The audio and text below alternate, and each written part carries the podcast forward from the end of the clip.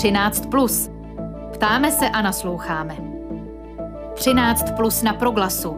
Aktuální dění v souvislostech.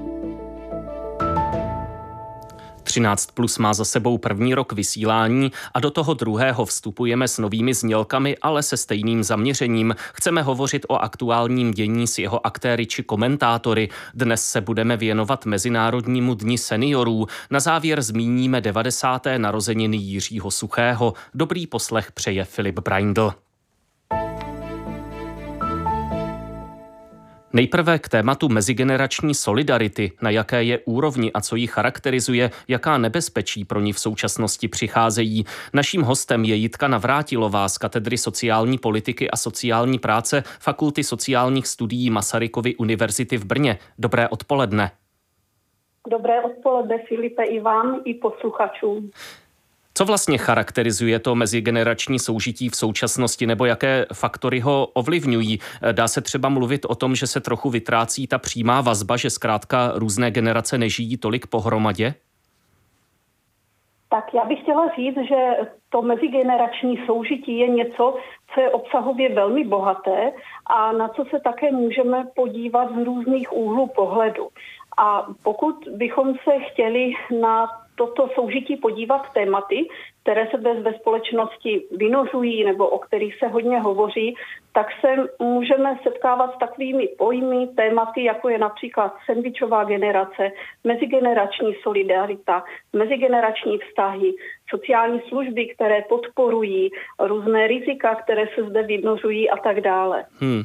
A e, když tedy zůstaneme e, právě u toho, že ty generace tolik nežijí pohromadě, že alespoň eh, podle mého dojmu eh, ty eh, mezigenerační domácnosti nejsou tak obvyklé jako dříve. Má to nějaký vliv na úroveň toho vzájemného porozumění mezi seniory a mladšími generacemi?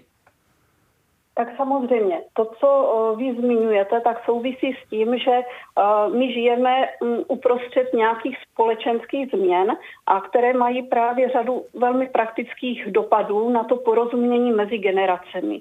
Jedna z těch věcí může být již to, že není tak obvyklé, že žijeme, že žije více generací společně. A to se projevuje jakoby opravdu v řadě věcí.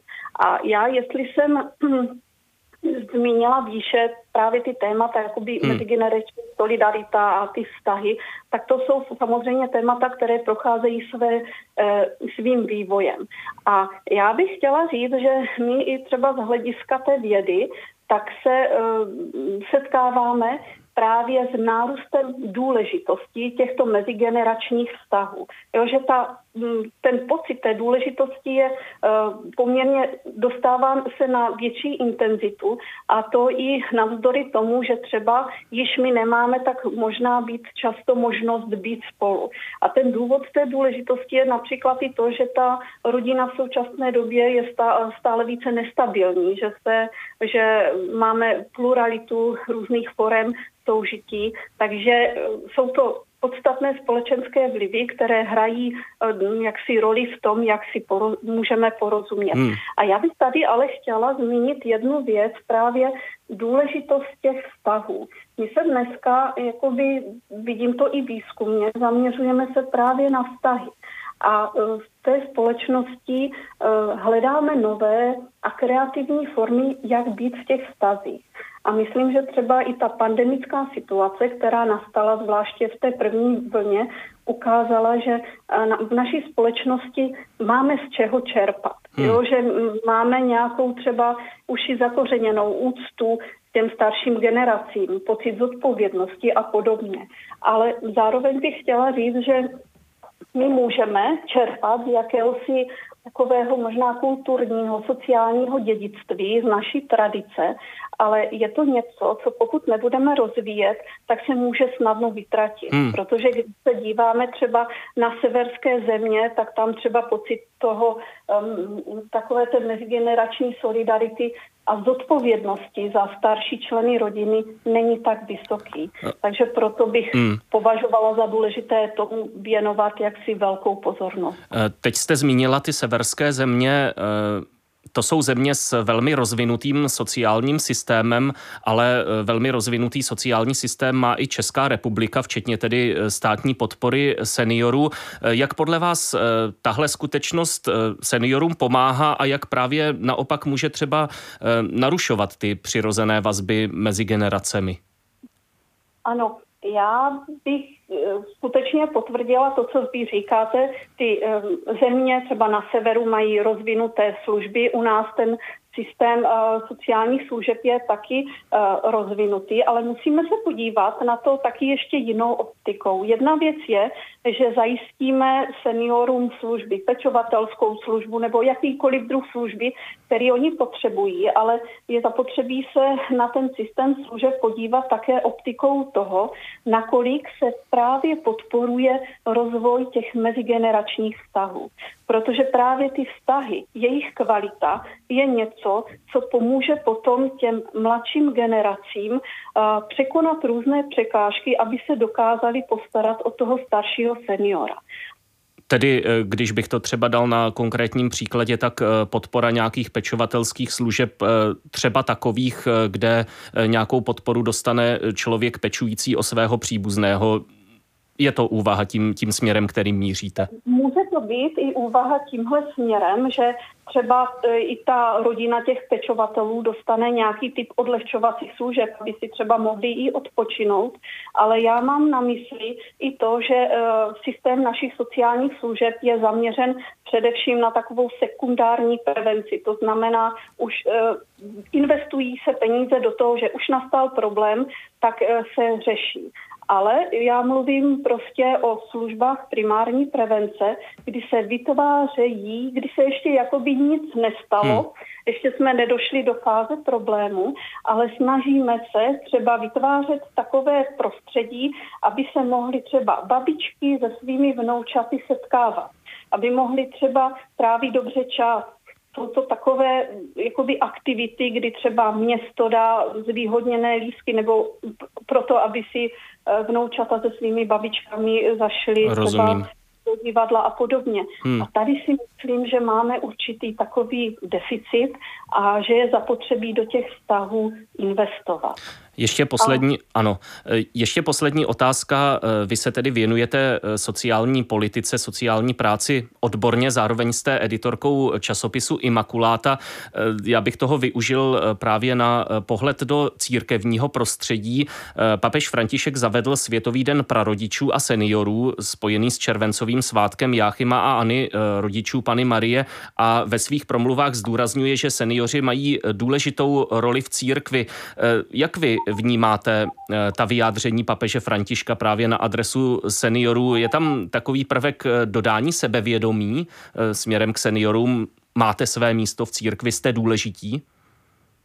No, já bych řekla, že uh, on promluvil jednak těm seniorům, že jim navrací důstojnost, kterou seniori mývali a mají už ze své podstaty.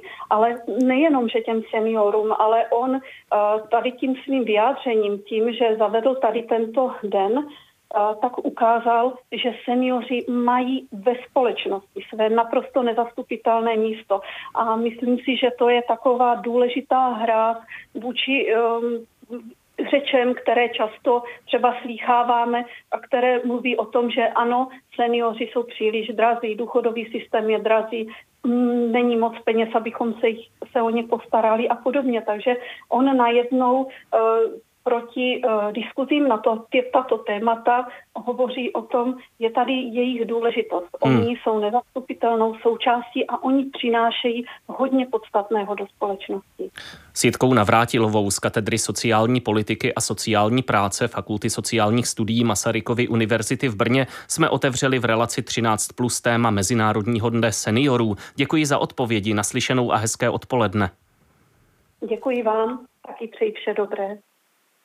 13 plus na proglasu. Aktuální dění v souvislostech. Dezinformace, manipulace v médiích či na sociálních sítích, jak dopadají na seniory a jak jim pomáhat v obraně, to je téma pro rozhovor s Petrem Nutilem, publicistou, spoluzakladatelem webu Manipulátoři.cz, zaměřeného na vyvracení dezinformací a členem expertní rady nadačního fondu nezávislé žurnalistiky. Dobré odpoledne, pane Nutile. Dobrý den i vám a děkuji za pozvání. Pokud mluvíme o seniorech, jakou formu mývají dezinformace zaměřené na tuto věkovou skupinu? Bývají to um, ty řetězové maily především? A z velké míry ano. Ono samozřejmě záleží na tom, o jaké věkové skupině se bavíme. Obecně platí to, že starší lidé výrazně méně používají sociální sítě například. Hmm. A právě ty řetězové e-maily jsou jakousi alternativní sociální sítí především těch seniorů. A co se budeme nalhávat, téhle té oblasti se uh, ti lidé setkávají s obrovským množstvím uh, buď to zcela lživých, pokroucených nebo nějakých manipulativních textů. Hmm.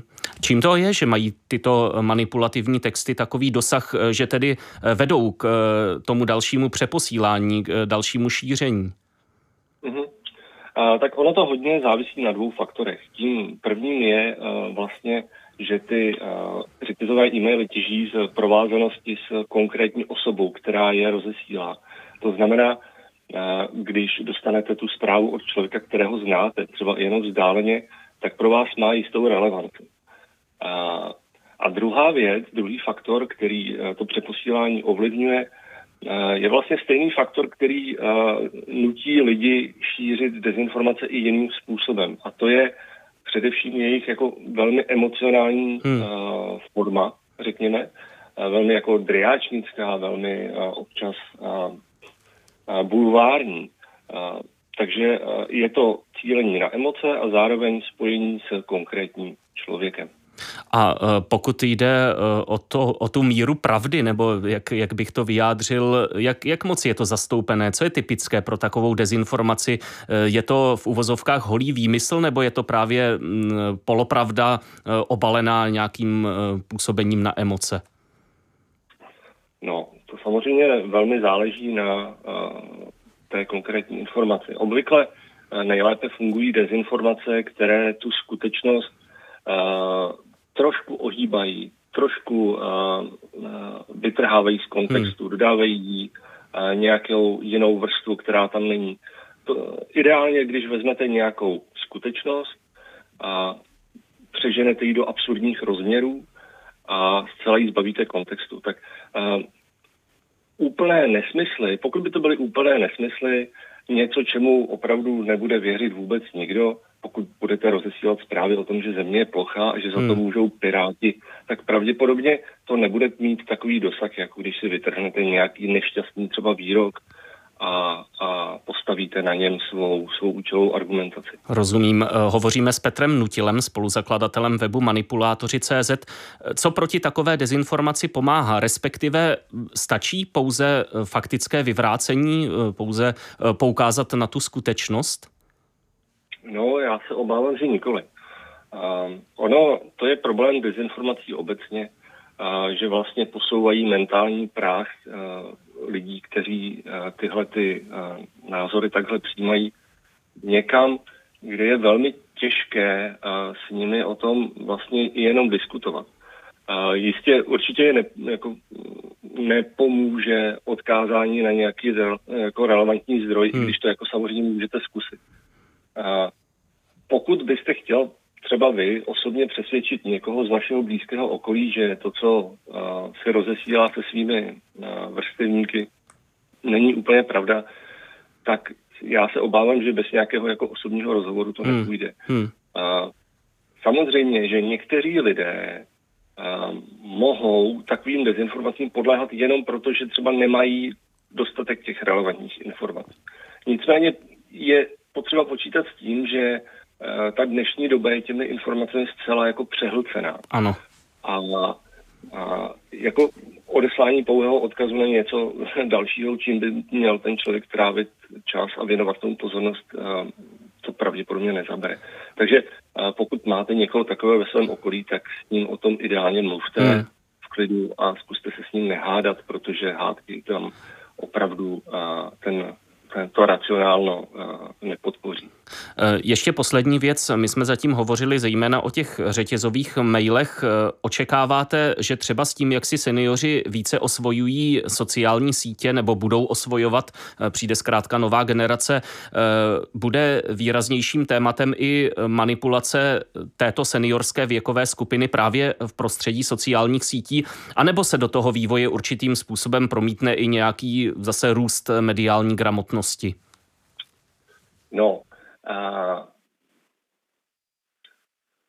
ono se dá říct asi tolik, že seniori samozřejmě jsou na sociálních sítích, jenom tam nejsou tolik zastoupení jako ostatní věkové skupiny. A je otázka, jak se to bude vyvíjet do budoucna, to nikdo samozřejmě neví. Nicméně je dobré říct, že dezinformacím podléhají prakticky všechny ano. věkové skupiny, bez ohledu na, na, na vzdělání, věk či, či světonázor, který zastávají. Hmm. A já si nemyslím, že by, a, že by zvyšování mediální gramotnosti bylo nějakým všespásným a, způsobem, jak se s tím poprat. Ono je dobré se hned na začátku smířit s tím, že dezinformace tady vždycky byly, vždycky tady budou. A ono je dobré především zapracovat na, na nějakém vlastním uh, racionálním vnímání. A samozřejmě je potřeba vybavit toho člověka nějakým, nějakým základem mediální gramotnosti. Nicméně tím to nekončí samozřejmě. Hmm. Hostem relace 13 plus na rádiu Proglas byl Petr Nutil, publicista, spoluzakladatel webu Manipulátoři.cz zaměřeného na vyvracení dezinformací a člen expertní rady nadačního fondu nezávislé žurnalistiky. Děkuji vám za rozhovor. Naslyšenou. Děkuji. Naschledanou. 13 plus. Do středu dění představením s názvem Znám ještě starší lidi oslaví ve svém domovském pražském divadle Semafor dnešní 90. narozeniny Jiří Suchý, herec, dramatik, textař, básník, zpěvák a výtvarník. Písně spojené s jeho jménem a semaforem můžete v dnešním vysílání proglasu slyšet ve zvýšené míře. Postaral se o to hudební redaktor Milan Tesař, který je právě teď hostem relace 13+. Milane, dobré odpoledne, vítej. Dobré odpoledne. Eh, za Jiřím Suchým je více než stovka divadelních scénářů či různých reví a 13 eh, písňových textů. Pro Semafor stále chystá nové věci, například aktuálně kabaret eh, Černá kočka, Bílý pes. Jak ovlivnil a případně stále ovlivňuje Jiří Suchý českou kulturu?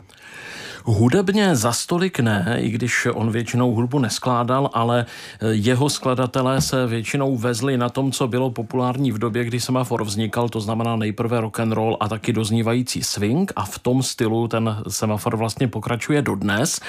Ale co se týká textařského umění a řemesla, tak obrovským způsobem. Jedna z prvních písní Karla Kryla, eh, píseň pro blbouna nejapnýho, cituje Jiřího Suchého, ač nejsem Jiří Suchý, zpívám vám romance a je tam už pokus o parodii Jiřího Suchého v roce 1967. A když se vezmou nejnovější letošní dvě alba elektropopové skupiny Midi lidi, tak tam opět suchého poetiku možná nevědomně slyším. Když se zaměříme na ty jeho texty, mně přijde, že je to takový široký záběr od eh, hravých písní typu Na okně seděla kočka nebo Co jsem měl dnes k obědu, eh, až po ty řekněme vážnější skladby, například eh, pro Hanu Hegerovou. Co mají všechny tyto texty Jiřího Suchého společného? Co charakterizuje ten jeho autorský rukopis? Tam je důležité, že on už na konci 50. let do populární hudby vnesl úplně novou poetiku. Vlastně všední poetiku a nebál se, já ani nechci říct některých témat, ale jejich zpracování. Takže zatímco v té době zpívali Iveta Simonová, Milan Chaladil takové ty kultivované texty předních tehdejších textařů, Jiří Suchý přišel s tím, že zlomil ruku tetičce. Ano. A na tomto stavěl své písně, takže je to humor, ale je to humor ve spojení s kultivovaným jazykem, to je hodně důležité. A pak ještě jedna, jeden detail, on byl a stále je divadelníkem a ty jeho písně, některé jsou nonsensové, ale některé jsou v podstatě divadelní hry e, v malém. Když se vezmou píseň v kašně dialogickou s Jiřím Šlitrem, tak to je v podstatě malá divadelní hra. Hmm. A, a co tedy e, tvoří hodnotu těch textů? Je to právě ta e, jazyková kreativita, která hmm. se tam projevuje? Je to určitě v první řadě právě ta práce s jazykem, nové, nové způsoby, nové formy práce s jazykem, s kterými předtím písňoví textaři u nás nepřišli. A je to potom taky právě to umění na malé ploše vytvořit příběh příběh. Mm-hmm. Zeptám se ještě na to vnímání Jiřího Suchého publikem, eh, protože on je určitě člověk, o kterém se dá mluvit jako o populárním, určitě eh, veřejně známém. Na druhou stranu mi zase úplně nezapadá do těch hmm. škatulek těch mainstreamových, teď to neříkám v nějakém špatném slova smyslu, lidí z té umělecké branže, tak jaké bylo, či je to jeho publikum? Tam je důležité to, co říkáš, jaké bylo a je. Samozřejmě jiné to bylo v 60. letech, kdy Jiří Suchý psal texty pro tehdy nejpopulárnější interprety, pro Valdemara Matušku, pro Karla Gota, pro Hanu Hegerovou, ti všichni prošli semaforem, takže v té době to byl opravdu ten střední proud.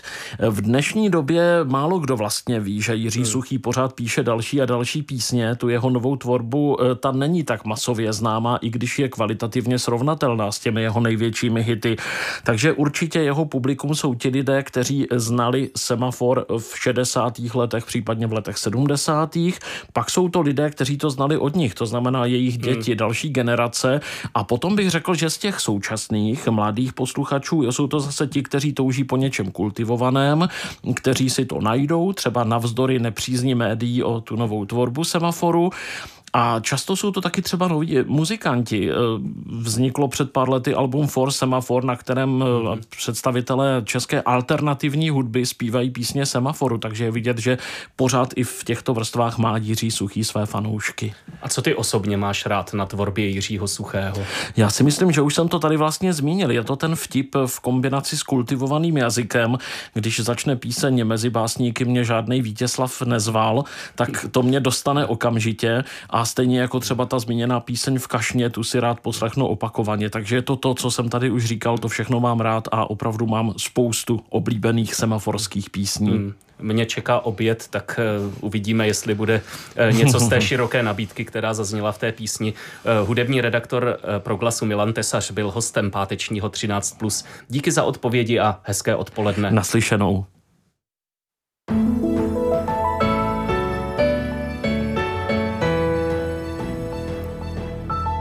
A z pátečního vydání 13 plus je to vše. K dalším rozhovorům pozveme v pondělí odpoledne. Klidný víkend přeje Filip Braindl.